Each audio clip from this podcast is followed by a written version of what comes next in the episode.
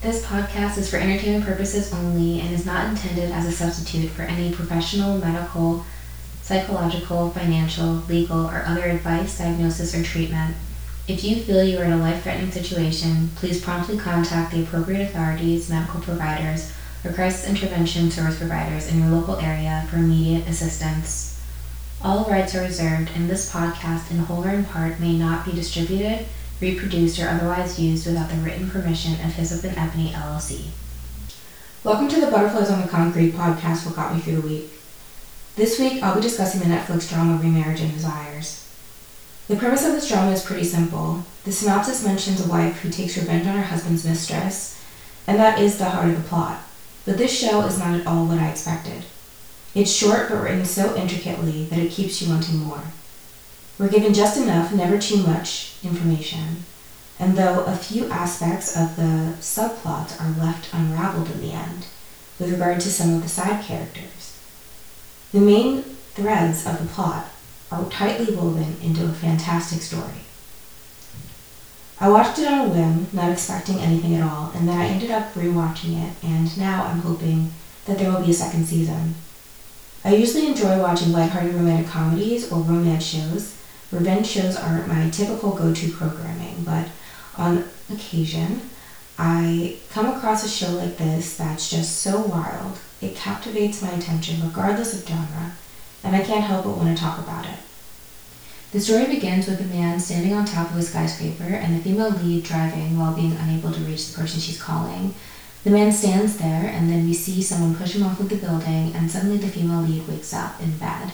It turns out that what we saw was a nightmare. Next, we see people arrive to seize her property and confiscate all of the items in her home. She asks them to at least leave her car, but it looks like they spare nothing inside of it. In the trunk, she notices some sort of score sheet where golf scores are written down, and we see her husband's name and another name, Jin Yui. In a flashback, her husband says that he has to go golfing even though it's his birthday, and then the female lead realizes that there are golf balls with her husband's initials and his mistress's initials on them as well. In voiceover, the female lead tells the audience essentially that her life was tough, but she thought the worst of it was behind her. After the show goes on, we learn that she has many more challenges that need to be overcome. Eventually, we see that the female lead's husband asks her for a divorce and admits that he has another lover. At first, she is reluctant to give him what he wants, but ultimately she agrees because she doesn't want to stay in a relationship with someone who doesn't truly love her. This show usurps all expectations, though, so it turns out that the woman he has an affair with actually doesn't want him. Instead, the woman he had an affair with ultimately betrays him, slandering his name and pinning the blame on him for embezzlement to save herself. In a short amount of time, he loses his mistress, his job, and ultimately his wife and daughter because of the divorce. As a result of this, he decides to take his own life. This story is unlike any show I've watched before. The female lead's mom sells her wedding ring to pay the 10 million won cost for her daughter's membership to an elite matchmaking service called Rex. The female lead insists on getting a refund because she has no thoughts of getting remarried but then she sees her husband's mistress at the matchmaking company and changes her mind. She wants to know why the mistress is there and who the mistress wants to be set up with. And at this point, I thought the plot would be about the female lead chasing after the man that her husband's mistress wants so that she can obstruct and ruin her efforts to achieve her dream of marrying rich and living happily ever after. Instead, the female lead's only real desire throughout the show is to reveal the truth about what happened to her husband because of the mistress's actions and thwart the mistress's marriage goals that way. It's more palatable in a way, and I think it's a more satisfying approach for the screenwriter to take. The female lead resists wanting to get remarried, and she resists the advances from the male lead and the second male lead, her first love, for most of the show. And so they pine over her and clearly want her, but she's super uninterested, and that builds a lot of the tension between them. The female lead character is So Hae Sung, and she's an adjunct professor at a Korean university, played by actress Kim Hee Sun. I think I first watched Kim Hee Sun in the drama Wonderful Days. The male lead, Lee Hyung Joo, is the CEO of a mobile game company, and the actor Lee Hyung Wook plays his character. The actress Jung Yoo Jin does a masterful job playing the mistress Jin Yui.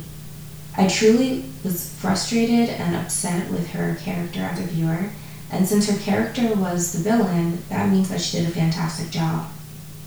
Luckily, I've seen her in other shows before, like Romance is a Bonus Book and Snowdrop, so it isn't to the extent where I won't be able to watch her in other shows because of it. I want to talk about my favorite parts of the show and what I'd like to see explored if there's a second season, so I'm letting you know now that there might be spoilers ahead. No surprise that since I like romance shows, what stood out to me the most in this drama was the relationship between the female lead and the male lead.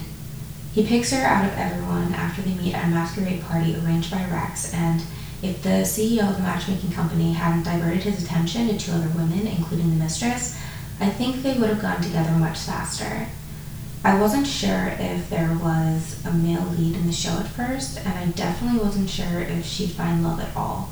But then the relationship starts to become more of a possibility after she becomes a tutor for the male lead's son. Haesung becomes a mother-like figure for Hyungju's son, and someone Hyungju's mother appreciates because of her academic background and the stellar results from her tutoring. In episode 5, when she realizes Haesung is in close proximity to the male lead, Yui tells him lies about Haesung, slandering her character, and Hyungju confronts Haesung because of it, asking if she approached him on purpose. This prompts Haesung to say that she'll quit after Hyungju's son takes his exams, and his mother and son are furious with him because of this. They demand that he get her to return to work immediately. This makes him think twice about the bad rumors that he's heard. We also see him discuss Haesung with the second male lead, her first love and ex-boyfriend, Professor Cha Suk-jin, who works at the same university Haesung teaches at. He's also a reluctant member of the Rex matchmaking service. Suk-jin tells Hyungju that he knew her in college and explains that the masquerade party wasn't her scene and that she went there only to say something, she wasn't there to find a man.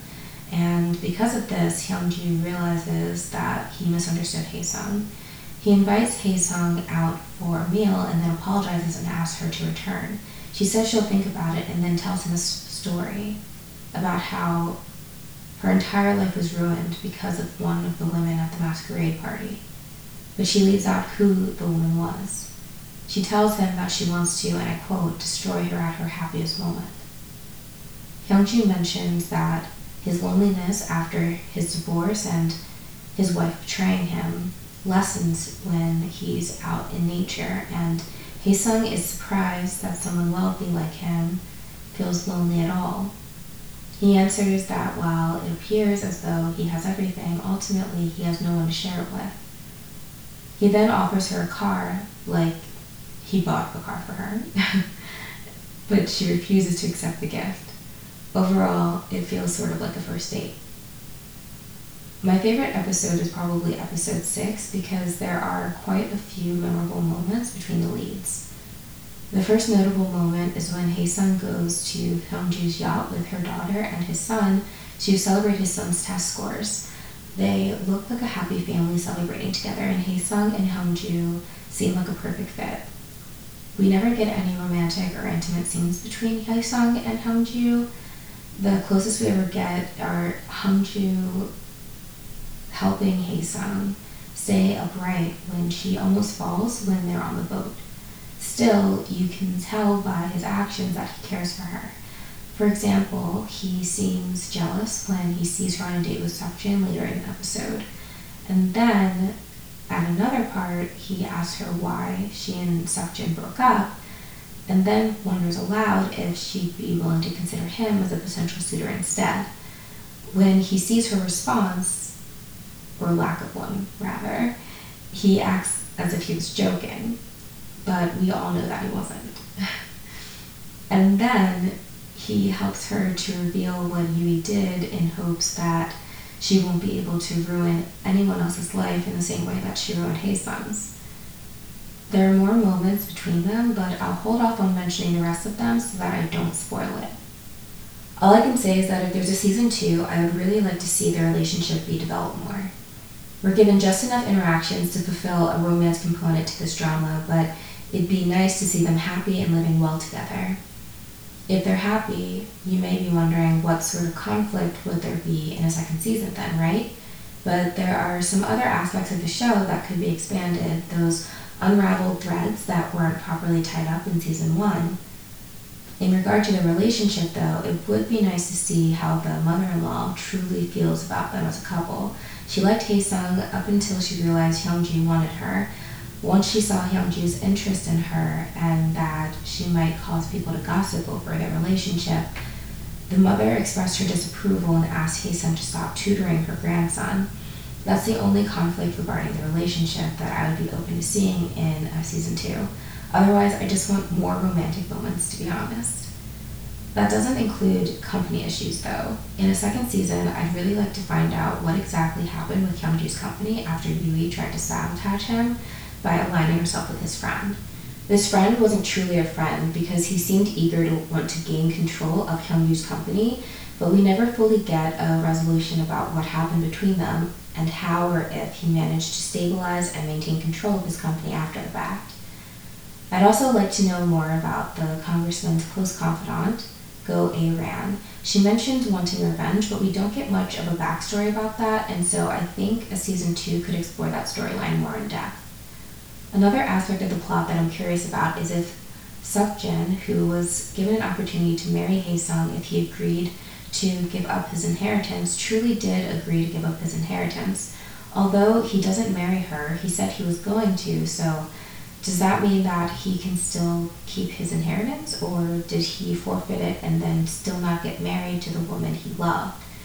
It looks like his stepmother, the CEO of the matchmaking company, did gain control of her husband's company because she seemed to be closing her matchmaking company in the end. However, it's unclear if that is actually the case. After all, her husband could recover from his illness and there was the mysterious person who arrived at the very end of the show asking her not to close her matchmaking service. Her background is also something that we could learn more about because the CEO of the matchmaking company was difficult to read. I could never tell if she was on Hae-sung's side or Yui's side. She seemed like a complex character who would have a fascinating backstory. With so many questions left unanswered, I'd love to have these issues addressed in a second season. One last thing I wanted to discuss was how unpredictable the show is at times. I watched in awe each episode as Jin Yui became greedier and greedier until ultimately she lost everything. She was a successful attorney. Her life could have turned out quite differently if she'd made different choices. Her character appears to be a manifestation of the phrase hurt people hurt people. Her father, the congressman, never really acknowledged her existence because she was born out of wedlock, and for a politician, image is everything. And while none of that excuses anything that happens, her story remains one of the aspects of the plot that could be explored in a second season. Let me highlight just a few of the outrageous and scary things Yui did in the name of greed while trying and failing to win Hyunju's affection telling rumors to Hyunju's ex-wife, causing the ex-wife to demand the female lead be fired as a tutor, having the man who confessed the truth about what she'd done to Hae-sung's husband kidnapped and thrown into the ocean, causing his untimely demise, arranging a car accident for Hae-sung's daughter on her daughter's birthday, and then threatening her father, the congressman, so that he'll arrange for an impromptu tax audit for Hyunju's company, which she'd already put into peril by convincing Hyunju's friend to try and take over Hyunju's company. Do you think there could be a redemption arc for her character somehow? If so, what would that look like? Do you think she'll ever feel even a hint of remorse for anything that happened during the show? Part of me highly doubts it based on the way the screenwriter wrote the last scene that we're given with her character, but still, I'm curious what the screenwriter would do with that sort of story arc. It doesn't seem like the story that the writer is trying to tell, but I do think that with a show like this, anything is possible. Personally, I prefer having more happy moments with the lead couple shown in the second season instead, paired maybe with a battle for Hyunju's company and details about Go A Ran's revenge or learning more about the matchmaking CEO's next steps. But we don't even know if the second season is a possibility yet, so we'll just have to wait and see. Thank you for listening to this week's episode. I hope that you'll watch Remarriage and Desires if you haven't yet, because it's probably the wildest show I've seen in years. I haven't asked myself, what did I just watch repeatedly throughout an entire show since I saw the drama Last Empress? I don't know if it's technically a mock drama, but there are definitely some aspects of it that come pretty darn close. If you have watched this drama, please let me know what moments you enjoyed and what you would like to see happen in a second season.